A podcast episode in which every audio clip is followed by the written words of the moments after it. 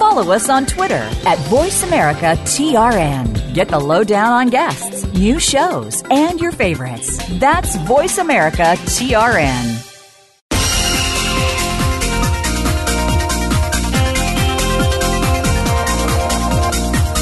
Welcome to Kids First Coming Attractions. Before you go out and spend money on that new movie, make sure to listen to the entire show right here on the Voice America Kids channel. We'll take you behind the scenes and preview new movies and DVD releases. Now, here are your hosts for Kids First Coming Attractions. Hello and welcome to Kids First Coming Attractions. I'm your host, Kiefer Blakesley, and boy, do we have a show for you today. We have, we're going to be talking about many films. We're going to be talking about Fantastic Four, Ricky and the Flash, Mission Impossible, Shaun the Sheep, and we're going to have a debate on comic book films. Right now, I am here with James Achilles and talking about the new Kids World app. How are you doing, James? I'm great, thanks. How are you doing? Fantastic. Well, we're happy to have you on the show. I love Kids World website. It's a great outlet for children's media. So before we talk about the Kids World app, tell us a little bit about yourself and um, how you incorporate with Kids World. Uh, a bit about myself. Um, I've been working for Kids World since about 2006. Um, first started on doing some advertising and media and I had moved from a couple of different roles throughout the time. I'm now currently the vice president of Kids World and um, work on some of the development, making more site improvements for the users, and just all around making the site the best it can be for all our great members. And what do you think Kids World separates from different like children's media outlets? Uh, the biggest thing that separates us is we're sort of an online portal for kids and teens. Uh, we provide a safe environment where kids can engage in content, forums, chat rooms, profiles, all in a very safe, secure, moderated area so they can be safe and know that when they're posting online and chatting with their friends that they're in a bully-free zone, there's no swearing, yes. And you know, just they feel secure because there's not a lot of outlets like that anymore. Eh, yes, it's sad but true, and that's what's great about Kids World. Safe outlet, place where you can check out some great chat rooms and also movie reviews and they talk about different celebs and all that stuff. It's fun. So tell us a little bit about this new Kids World app. Is it pretty much Kids World's website only on the go? Yeah, so Kids World as um, as a whole launched in 2001. It was an online magazine, and then in 2007 we launched the social network aspect of it. Mm-hmm. And then as things progressed, um, you know, mobile users have grown a ton. Um, we launched our mobile site about a, a year and a half ago, and then wow. we noticed so more and more of our members are, you know, on their iPod touches, their iPads, their iPhones. So we thought an app would be a great way to engage them more, providing them with notifications for things like comments, private messaging, new friend requests, and just allowing them to always stay logged in and quick access to all their user profile information, and while still able to engage with, you know, the movie reviews, the game reviews, and still posting the forums. Yes, and speaking of the movies, thank you very much for carrying out all of our kids first reviews. That's we really appreciate that very much. Yeah, absolutely. I think we have like probably about 50 of them on there right now in our video section. Yeah, fantastic. Well, thank you very much for that. So, marketing standpoint, I mean, I know it's like more the background stuff and not many kids know about. So, can you tell us about the struggles of marketing? Because it is a very important part of creating media out there, putting media out there. Yeah, absolutely. For Kids World, you know, we are from Vancouver, so um, we are still trying to get out. And, you know, most of our users are actually in the U.S., but I guess we have around probably users from around 200 countries right now, but you know, 70% of them are in the US. So, you know, we're still trying to get all the members out there, get them to meet new friends. But the big struggle we have is as a safe as a safe social network, you can't share your personal information. So it's always tough to invite your real world friends to there and find them. Yes. And for someone who's been doing this for quite a while now, what do you think is the most important part of providing children um, positive outlets, um, especially in today's um, social media and entertainment world? I think that's super important because, you know, as you look around now, what a lot of younger audiences are being projected to is not some of the most positive things. So we try and really provide, you know, like, like the fresh, current media, but in a way that all ages can look at. Because we could have a user, say, as young as nine on the site, so you still have to appeal to the 17 year old, but still making it you know very friendly for all audiences no matter the age totally agree and this Kids World app getting a little more technical is it available for all forms, like Androids, um, Apple phones? So for, currently, right now, it's available in the iOS App Store. So that would be for your iPhone, your iPod Touch, and it's available for the iPad at the end of this week. There's an update going out that includes iPad. And for the Android devices, we have that currently in the works right now, and we're hoping that to, that to be live by about August 24th. Okay, sounds fantastic. So I know we'll be looking for August 24th. Yeah, are you on an Android device? Yes, I am. I am actually on Android, and I can't wait to check it out because that's all I have is Android. Oh, perfect. Yeah, no, it's there for you. Fantastic. You mentioned that there's you're going to be taking out, putting out some more stuff. Is there anything else that we should be looking for with Kids World? Um, I think right now, big big push right now are Android, Apple devices, and the apps. But we're starting to ramp up our game section right now. We have a there are games that are really be working on some new content and some game reviews and videos coming up quite soon. Well, fantastic! Can't wait to go check this out. And I, your website is fun. I mean, you got games, you you promote cool reviews, and even some um, environmental stuff as well. And it's just a great place to hang out and have fun. Yeah, it's nice. The uh, school stuff section is actually one where you have all the environmental stuff, homework help. So we still try to cover you know the entertainment and games is still you know the important thing, but the advice school sections are very, very sort of fun stuff where you can find homework help and you know stuff for science projects or art or things like that. Totally agree, and it's that's Yeah. what makes this website amazing. Thank you so much, James, for talking about Kids World's app. It's been a pleasure. Perfect. Yeah, it's nice to talk to you as well. You're listening to Kids First Coming Attractions. I'm your host, Kiefer Blakesley, and today we just got done talking with James Achilles about Kids World app. We're going to be talking about Mission Impossible, Rogue Nation, Shaun the Sheep, Ricky and the Flash, and also a debate on comic books. Right now I'm talking about Michelle, about the new reimagining of Fantastic Four with Michelle. Thanks for being on the show, Michelle. Hello, thank you for having me. It's always a pleasure. So, what did you think about this new Fantastic Four film? Oh my god, I, I was so disappointed leaving that theater. I was just really sad that it just wasn't made well. I'm usually the defender of Marvel films, and oh, if Willie's listening to this, I am going to get panned by Willie, and he's going to tell me I told you so. But I agree with you. I, as a Marvel fan, I mean, it it had a good start. It had a good start. Do you- yeah, with Miles Teller and everyone. They had a great start, but it just didn't fulfill the the justice and everything of Mar- of Marvel's um, Fantastic Four. But but what did- what to you made it disappointing? I feel like like compared to the last Fantastic Four, well, for starters, I don't even know why they would have to make a reboot of such a great movie already. Yeah. But um I don't know, I just feel like the acting and everything was just so dull and it just wasn't like everything was just really boring. There was only like 3 settings and all all those settings were like like all the good ones they spent 1 minute in and like all the boring ones it was like 60.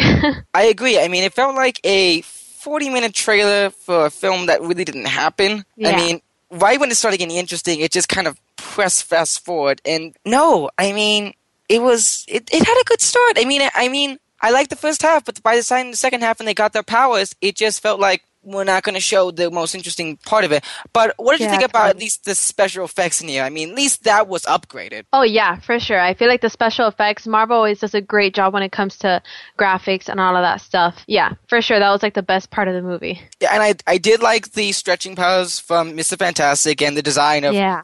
um, thing. But uh, what about the? I mean, I know the actors weren't entirely utilized, but for what they were in the beginning, what did you think about their acting there? Well, I, it's really hard considering that Miles Teller and Michael B. Jordan, all, all these people, they're not really, they don't really look like superhero characters. They're-. Trust me, they're good actors for everything else, but when it comes to becoming a superhero, to me they look too, I don't know, they look so ordinary to me. Like, you know what I mean? Like when you look at a superhero, you see there's something different about them. You see a spark in their personality or Yeah. they have like this awesome thing, a trait. And to them, they just look like normal teenagers. Yeah, and I do see that, and I, I understand why they tried to reboot it. Because again, Chris Evans was in the original Fantastic Four, and I don't Yeah. think they could have used him because then it would be a paradox in the Marvel universe. Right. but uh, no, I mean, I can't agree with you more. I it's it just felt like that they had great actors, they had an interesting setting, but the darker direction they went with it kind of killed the comic book atmosphere of it. yeah, for sure. And um, I have to ask, are you a Marvel fan? Yeah, I'm a huge Marvel fan. Like, uh, like if, if I were to go to every premiere of a Marvel movie, I totally would. Like, I'd be first in line. So, do you understand the kind of frustration of these? yes. Oh my god. Like, I am just so like like I left that theater. I was just so mad and I was so disappointed because it's Marvel. Like my favorite. Oh, like uh, I don't know. I was just so many emotions. But the the light at the end of the tunnel is this. 20th Century Fox, who created this film, did make a good Fantastic Four film, which was in 2005. So yes. that is the light at the end of the tunnel. So at least they Yes. made one. They made a good one. right. But do you see maybe a future for these characters, maybe being other Marvel films? Honestly, not at all. I feel like uh, none of them really portrayed their characters well. Like even Doctor Doom, if if you didn't know this already, Doctor Doom is one of the most genius of villains Mm-hmm. everywhere. Like he's he is a pure genius, and he know he is, and he's smart, and he's he's very like he's very confident too. And I feel like his character especially could have been made so much better and could have been portrayed so much better than how it was in the film. Yeah. He looked really lame and and weak to Yeah. me, and like he had like like you know how in Marvel movies they always have these awesome quotes from these villains. Yes. Well, in this one there was nothing, like literally nothing. and that's sad. But you know what the icing on top of the cake is? There was What? no Stan Lee cameo. Yeah. None. We were looking for it. So even Stan Lee, I'm sorry. Can I ask you how many stars you would give this film? yes, two out of five stars. And I think we pretty much gave us our explanation why. Um, Yes. So thank you, Michelle, for this wonderful discussion, and hopefully we see new Marvel films soon. Thank you so much for having me. Always a pleasure. This film is in theaters now, so if you want to go check it out for yourself, please do. Let's take a break. I'm your host, Kiefer Blakesley, and you're listening to Kids First Coming Attractions. Kids safe, mother approved. You're listening to Voice America Kids.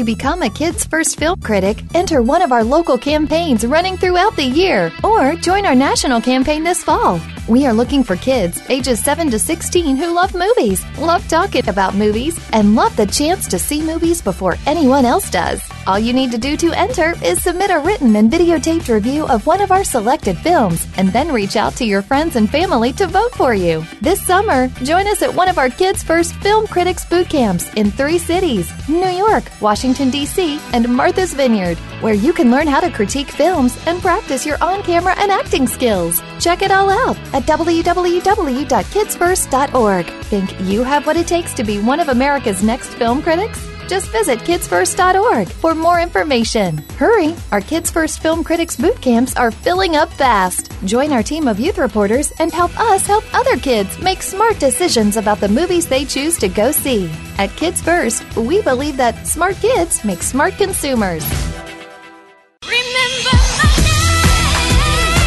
Have you heard your 15 minutes of fame? How about four times that every single week? It's the Fame Game. Listen as Maddie Rose, who is up and coming in the world of fame, brings you fame from all walks of life. You'll hear from doctors, teachers, mentors, life heroes, as well as those in the fields of acting, movies, music, and more. Who knows? You might be the next one Maddie Rose talks to on the air. Listen for the Fame Game every Wednesday at 5 p.m. Pacific Time, 8 p.m. Eastern Time on the Voice America Kids channel. You're listening to Voice America Kids, now with 33% more active ingredients and no artificial coloring.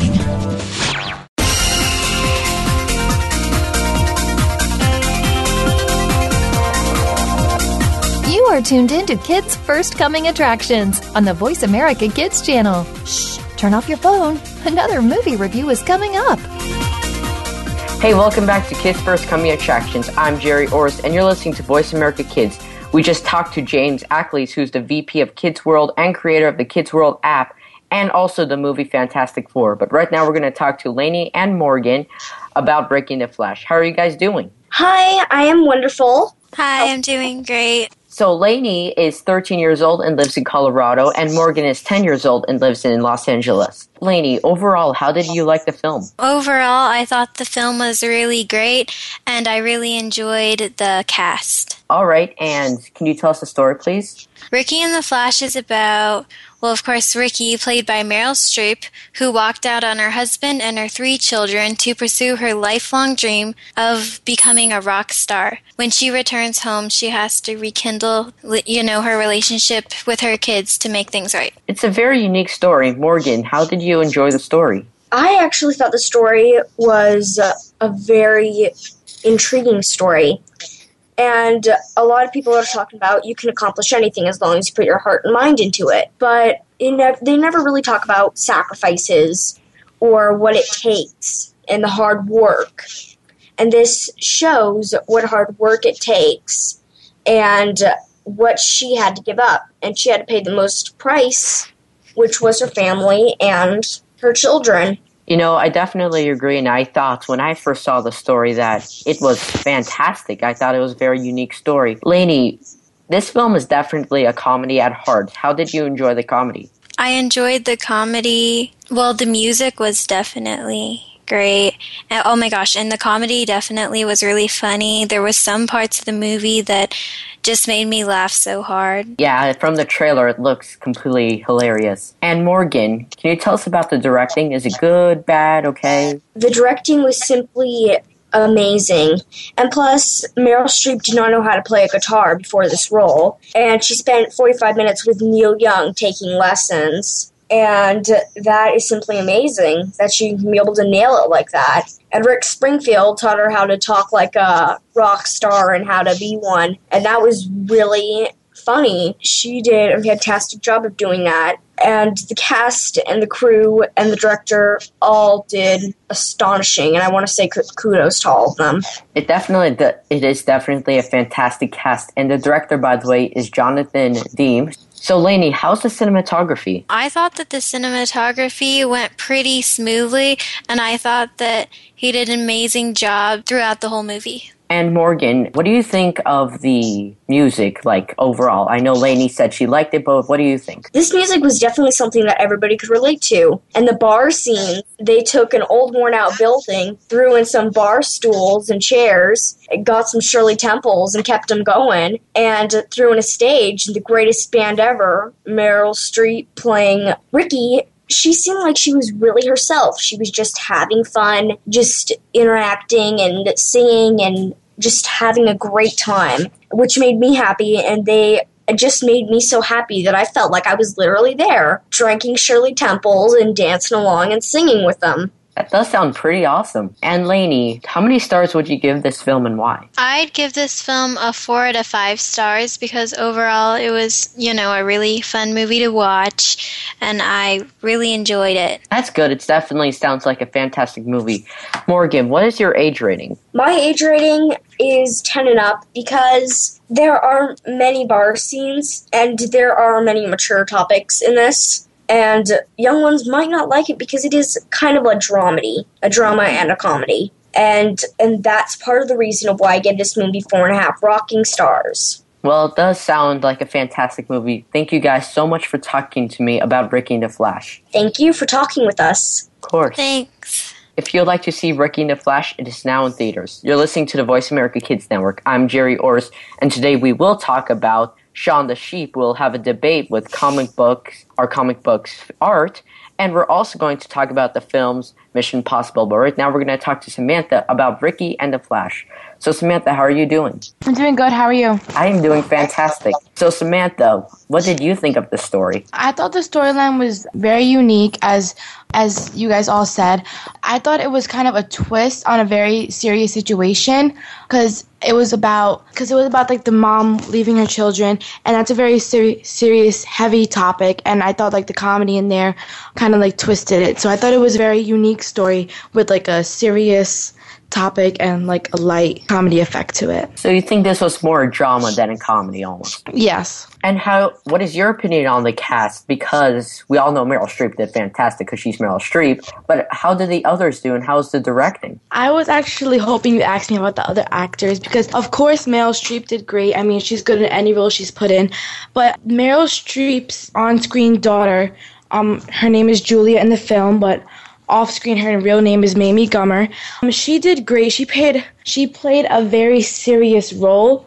She played the role of a um, daughter whose husband left her to another woman, and I think she did good. I mean, her character had a lot of mood swings. Her character was on like heavy medication.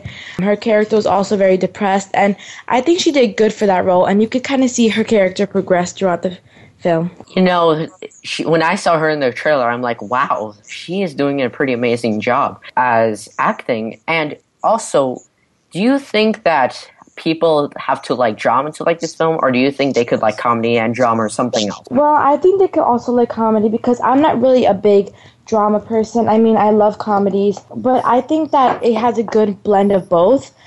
So, so for me, I think anybody could like this film, even if you don't like drama or comedy. I mean, it has Meryl Streep in it, so like who doesn't love Meryl Streep? But it also has music in it. If you're a big music lover, you might love this film. So yeah, I think most like everybody should love this film. That's definitely good. Do you think that you agree with Lainey and Morgan, who said pretty much overall this film is fantastic, or do you disagree? Well, I think this film was very good. It was unique. It was funny. It was a good blend of a bunch of different topics. But I think that thing that didn't go so well for me in the movie was that I felt like it moved a little bit too fast. Like the story was great, but I felt like things were moving a little bit too fast. So, out of all the scenes in the film, what do you think is your favorite? Well, since there are a lot of great scenes in the film, I would have to pick the opening scene because it was a surprise to see Meryl Streep singing, and that kind of and that kind of got me ready for the whole film. And I think it was just one of her best moments in the film because she was singing a great song, and that's when like everybody got introduced, and I just love that film so. I just love that scene so much because it got me ready for the whole film. That does sound like a fantastic scene. How many stars do you give this film? I would have to give it four out of five stars. And why is that? Well, because it's it moved a little bit too fast in my opinion. I feel like there were some things missing from the storyline, and I just felt like if it wasn't for that, I would have given it five stars. But because of that, I'm giving it four out of five stars. All right. Well, thank you so much for talking to me about Ricky and the Flash. You are very welcome. Again, if you'd like to see this film, it is now in theaters. Let's take a break. I'm Jerry Orris, and you're listening to Kids First Coming Attractions on Voice America Kids.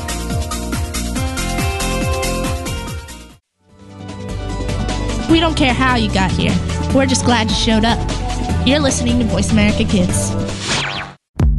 To become a Kids First Film Critic, enter one of our local campaigns running throughout the year or join our national campaign this fall. We are looking for kids ages 7 to 16 who love movies, love talking about movies, and love the chance to see movies before anyone else does. All you need to do to enter is submit a written and videotaped review of one of our selected films and then reach out to your friends and family to vote for you. This summer, join us at one of our Kids First Film Critics boot camps in three cities New York, Washington, D.C., and Martha's Vineyard, where you can learn how to critique films and practice your on camera and acting skills. Check it all out at www.kidsfirst.org. Think you have what it takes to be one of America's next film critics? Just visit kidsfirst.org for more information. Hurry! Our Kids First Film Critics boot camps are filling up fast. Join our team of youth reporters and help us help other kids make smart decisions about the movies they choose to go see. At Kids First, we believe that smart kids make smart consumers.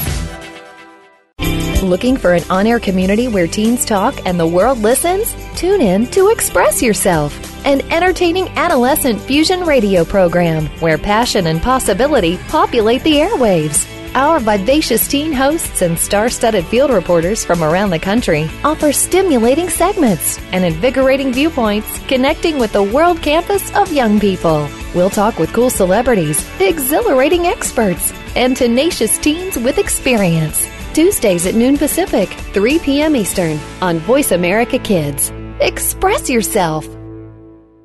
Sometimes we may sound strange, but remember, we're just kids with opinions. You're listening to Voice America Kids.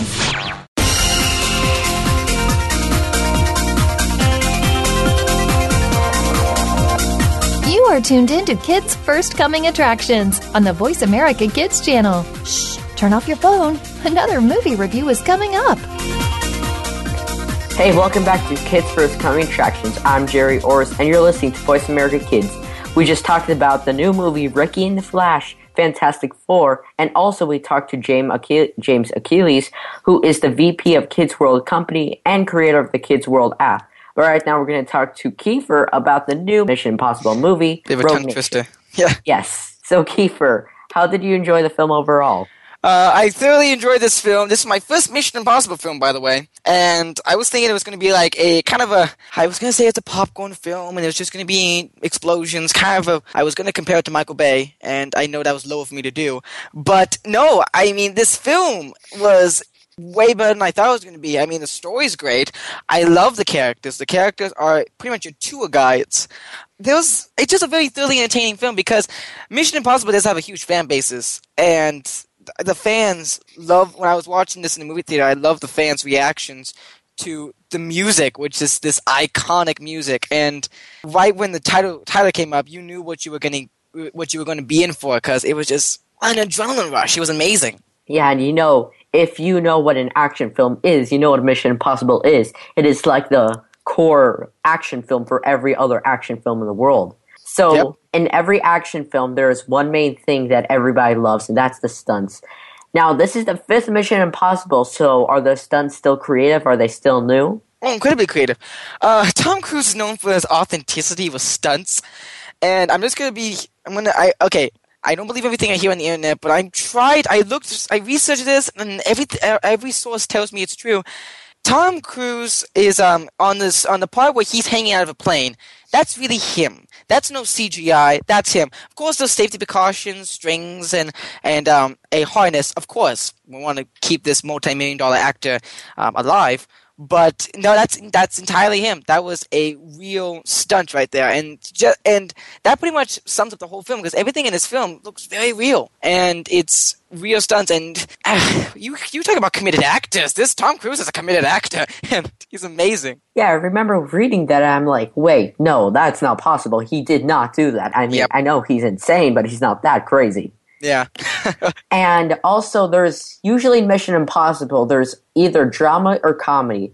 Is there any of that in this film? both. There was quite a bit of drama. The comedy is hilarious. Uh, Simon Pegg is a very good comedian. I do enjoy his comedy. He's a very sin- I like Simon Pegg's character because he's a very sincere friend, but he's a very hilarious. He's he's he's a comedy relief pretty much, and it's fun when you see these actors because in real life these actors pretty buddy buddy. They um the connection between the actors are amazing. I love the comedy, and especially since the film's Mission Impossible, you have impossible scenarios and stunts that you know won't happen, but the chemistry between the characters kind of distracts you. Like a magician, they misdirection. They with the connection with the characters, they, distract you from the smoke and mirrors that are happening behind you. So there is a very wonderful connection with the characters. So even kind of the relationship with the characters could be very surprising and you're unexpected. Yes, definitely. There was a relationship between uh, Tom Cruise's character Ethan Hunt and uh, another and oh my gosh, I'm blanking out on her name. Uh, she plays Ilsa, and she is a rogue agent, and she doesn't know if they can trust each other. And there's this ongoing uh, relationship, and I like that it's not just a a forced romance.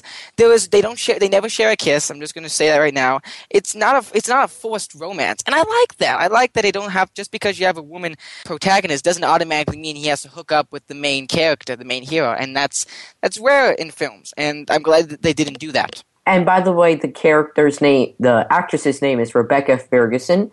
So my next question is: This is the fifth in the series of Mission Impossible. Do you think the series is getting old at all? Well, the first one was in 1995, I think. Uh, I don't think it's. I think it's just getting better and adapting well. The way they ended it, I think that's the end of the Mission Impossible series. And if they ended it with this, I would be happy. I would be happy. And if I see more, unless they go a different direction with it, maybe they go instead of getting Tom Cruise, they get someone else to continue the IMF franchise.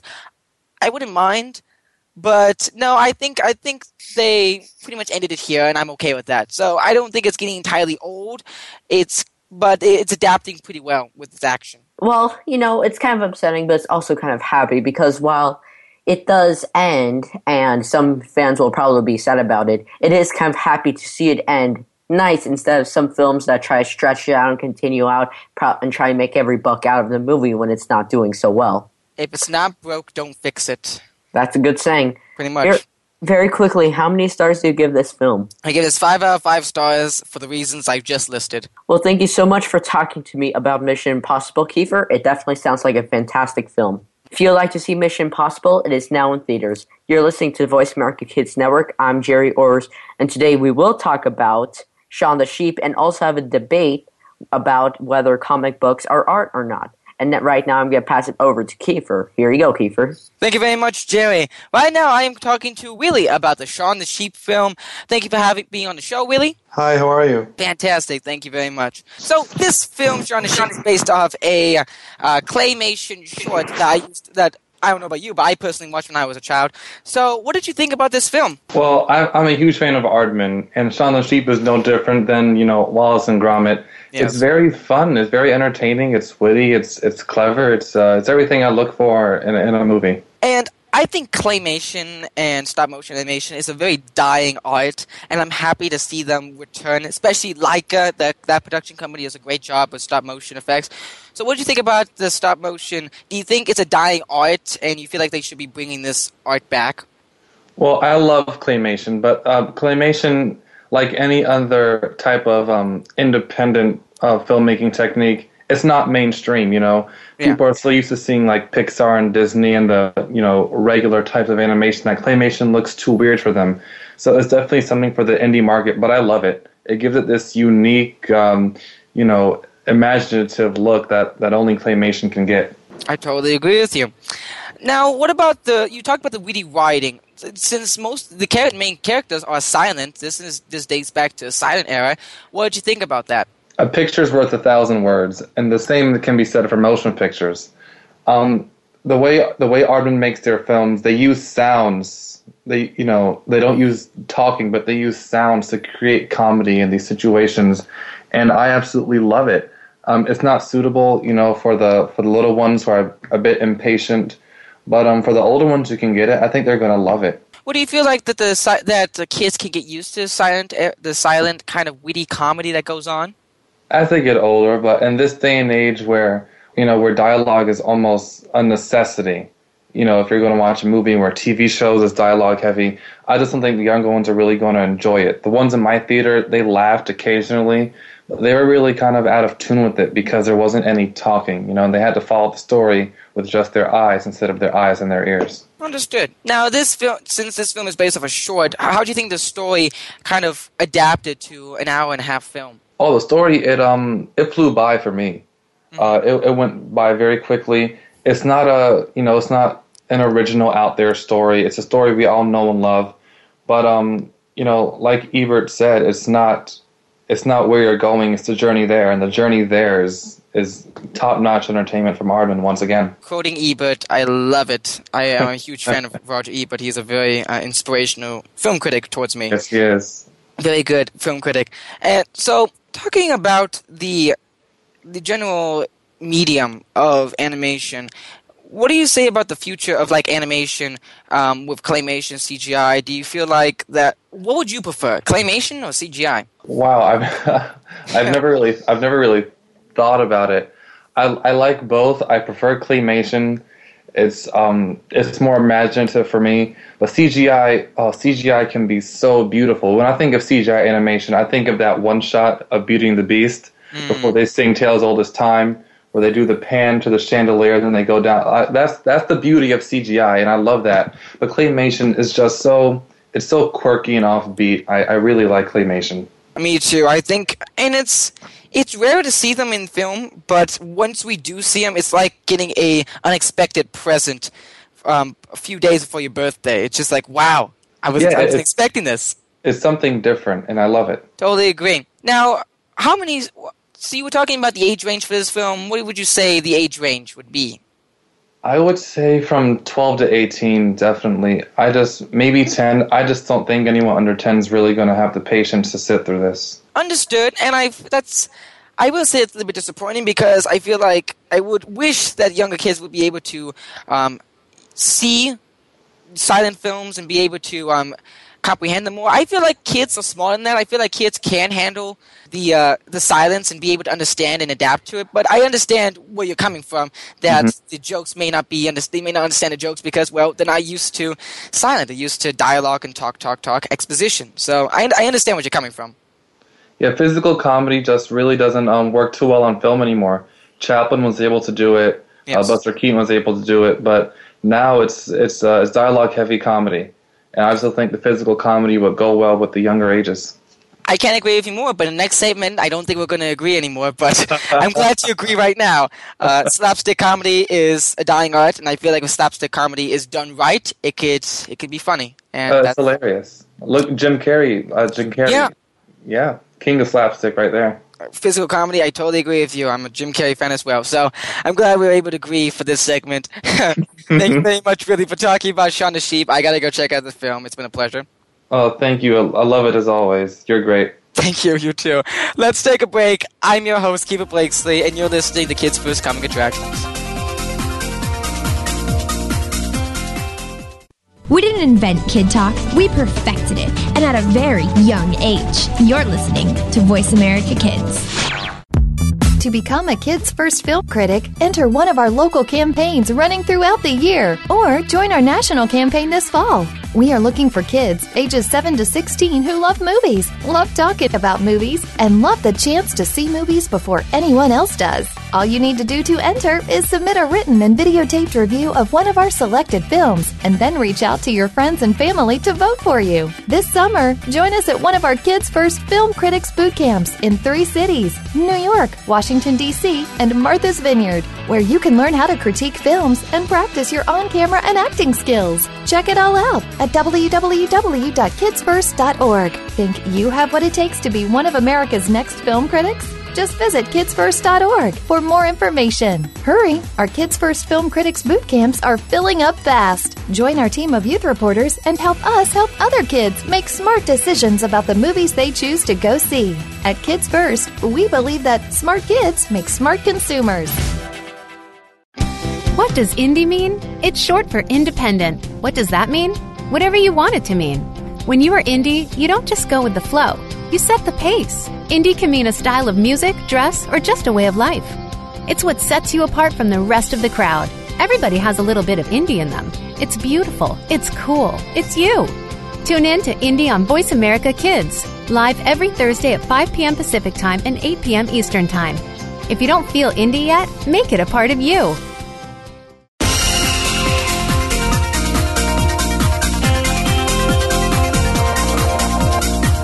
Are tuned in to Kids First Coming Attractions on the Voice America Kids channel. Shh, turn off your phone. Another movie review is coming up.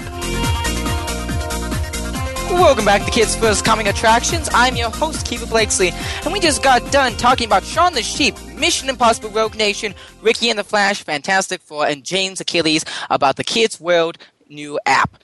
Now, right now, we're going to have the debate of the century with between me and Willie Jones about whether or not comic book films are art. Now, here's a couple of rules. First of all, there are many different types of art. There are many people look at art in different ways. So we kind of narrowed it down to as art as something that transcends through time and cinema. Transcends meaning it goes above and beyond the limits and all that. So I'm going to be starting out my opening statement on whether or not comic book films are art. First of all, let me drink from my Marvel mug. ah, there we go. All right. But now, first of all, I think as I'm not going to say that films like Avengers of Ultron live up to the standards of Citizen Kane. I love Citizen Kane. I'm, I'm a, I have a nostalgic film bone in me. I love watching classic films. But what I will say is this: I love comic book films, and I I know they transcend through time because what they do is they take these nostalgic and iconic comic book characters and they give them a human side. They're superhuman, but they're still human in that world. Uh, in Iron Man, I think it's I love Iron Man because we have Robert Downey Jr. and we have this character who has done some who didn't know what he was doing was wrong. He's creating weapons of mass destruction and finally he decides to get the gumption to fix it and he has a weaponized. And I understand that sometimes um, com- uh, that comic book films can be just seen as just mindless action, but I don't believe that. I believe that they are quality entertainment and quality art because they've created this universe. Film is supposed to bring you into a universe and a unknown world, and that's what the Marvel universe has done in film. We have films like we, we have developed our characters in separate films like Iron Man, Captain America, and we create we fleshed out these characters and then we make films like Avengers. Well we know these characters. We know them and we're just and we're able just to put them in a situation and the story writes itself and that's three dimensional characters. And Marvel company is still expanding this universe. Ant-Man is the, one of the first examples of this universe being um, intertwining with different universes Ant-Man and the Avengers. And we have a whole interaction between Falcon and Ant-Man. So I believe they go above and beyond limits in that way. Really? Great, great opening. I agree that films are supposed to bring you into their world. When film first started, when Edison was making those 20 second shorts, he he saw the commerciality in film, and yes, they were entertainment. But through the time, through through the 20s and 30s, film started to become art. Art is something that that doesn't just transcend its own medium. It's something that transcends time. It's something unique and that stands out. There's a reason people can still watch Casablanca over 60 years from now. There's a reason City Lights and Birth of a Nation and His Girl Friday are still relevant today because that's because those are artful. Iron Man, Age of Ultron, Ant Man, yes, they're very entertaining, and yes, they are their own separate entity in their own universe. But that has less to do with their cinematic uniqueness than it does with their commercial, you know, their commerciality, their their play towards the masses. Things like the Tree of Life, for example. The Tree of Life by no means you know, was a success here domestically because it was too out there. There's too much thinking involved with the tree of life. It's it's something that represents us internally, makes us think, makes us feel. It's emotional. Whereas something like Ant Man, who outdid the Tree of Life in one weekend and the Tree of Life did in its entire run, is just simply something you go to see on a Friday night after a long week at work. And we need those. We need those in cinema because they relieve us from all the heavy things but at the end of the day, if if our civilization were to fall, what would you have the next civilization, you know, watch that represents us? What do you want to represent us? Ant Man or the Tree of Life? I would pick the Tree of Life ten times out of ten, you know, every day of the week, twice on Sunday, simply because it says so much more. That's so much more relevant to the changing of our society and to the changing of who we are as humans. And film can do that. And that's why that's why I don't think Marvel movies are art because they don't do that. They don't change things. They entertain simply just to entertain. I agree with you to an extent. I Tree of Life and films like those. I understand that we have films to make us think, and I agree. I don't. The general masses aren't. Sometimes they can't comprehend these films. Like Stanley Kubrick. Stanley Kubrick, a very wonderful director, has created films like 2001 Space Odyssey and Clockwork Orange that for then could they couldn't handle. They couldn't comprehend that this was on cinema.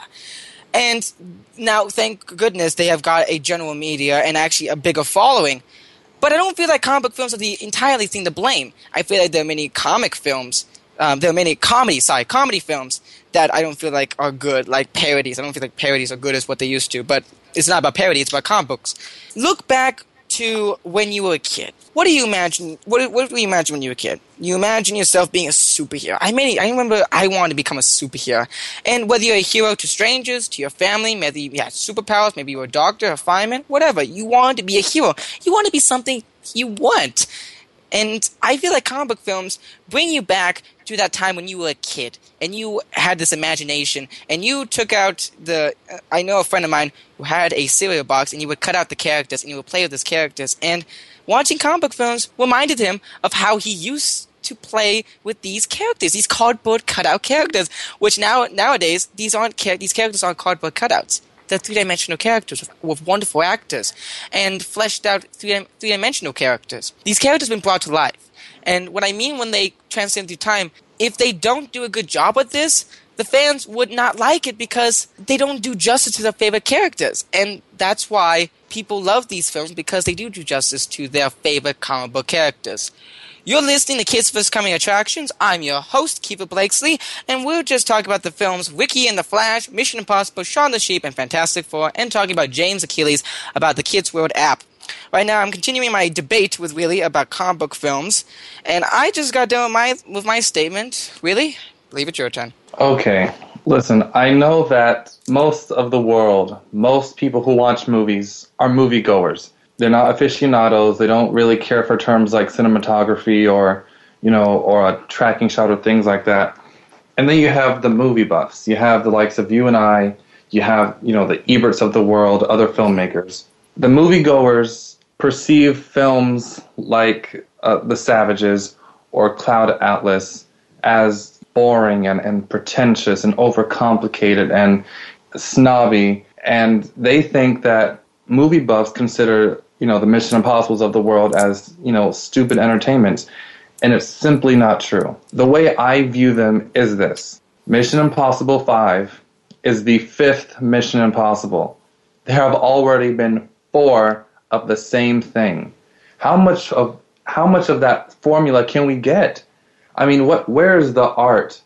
Where is the art in you know the same exact story over and over again? Where is the art in predictability and cliche and triteness? And no matter how much of your mind has been escaped for, for two hours. The fact of the matter is, you come out of that movie numb. You come out of it numb because you've seen the same movie before and you're going to see the same movie again next summer. It's all recycled.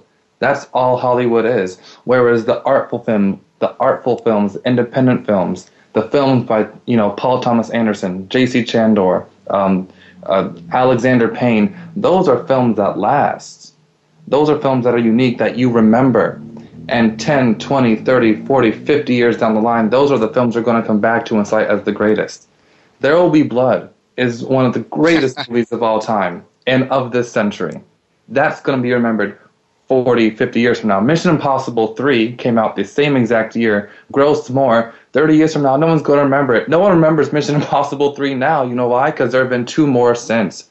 Two more of the same story, the same plot, the same formula, the, the same everything. Art has to be unique. It cannot simply just be a story. It cannot simply stimulate your imagination. It has to be unique. Superhero films are great. I love them. They they provide you know great nostalgia, childhood memories. But the fact of the matter is, there's going to be one in six months from now. There really is, and there's going to be one years from now, and two years from now, and three years from now, and they're all going to be the same. You know what you know what's going to happen, and I mean it's just two hours of gosh, I'm off of work tonight. Want to go see a movie? No, I don't want to think. Let's see this. It's not going to last. They just don't. I do understand your frustration with general me- general audiences and not going for like intellectual films and I don't look at my I look at myself as a combination between movie buffs and movie goers. I like the old fashioned films. I love watching old fashioned films. Abbott and Costello, I have a whole cassette tape of Abbott and Costello films that I love watching over and over again. But when you talk about formulas, when you really get down to it, every every story has been told. I mean, if we really go to the bare minimum of some stories, some this sometimes it's good versus evil, sometimes it's just fish out of water stories. But what makes art interesting and what makes film still alive is the execution of these stories. These stories are executed in different ways. I believe that Age of Ultron, yes, you can say that it's just a good versus evil story, but what separates it is the characters, is the execution.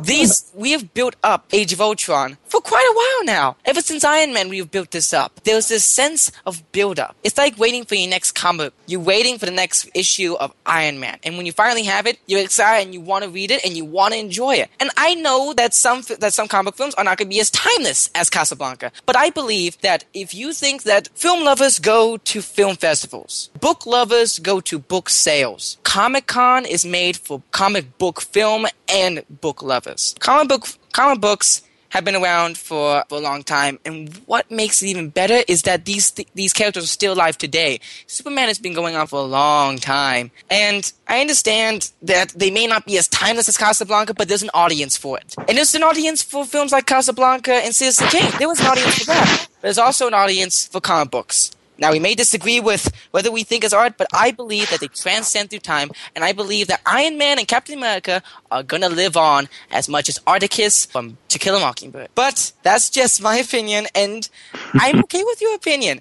And I think, and by the way, guys, this debate was all friendly. We're still friends by the end. Please, guys, go jump to your own conclusion, whether you believe comic book films are art or not. Either way, the movie industry is still thriving, and I believe there are still artistic films out there, and there's still artistic films like comic books out there. But really, I thank you very much for your wonderful debate. You are an intellectual, very articulate guy, and I was proud to be in a debate with you. Thank you very much, sir. Oh man, I enjoyed it so much. You put up a great fight. This was great. I try my best. So thank you guys. Hopefully you guys like this and hopefully you see more debates. You have been listening to Kids First Coming Attractions. To see our latest DVD releases and movie reviews, go to www.kidsfirst.org. Also check out our wonderful blogs on Huffington Post.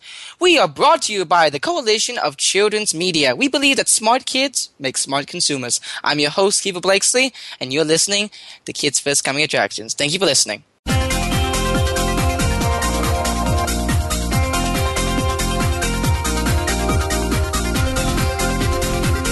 Thank you again for tuning in to Kids First Coming Attractions on the Voice America Kids channel. Now you know more about which movies are playing and can make an informed decision. Tune in again next week.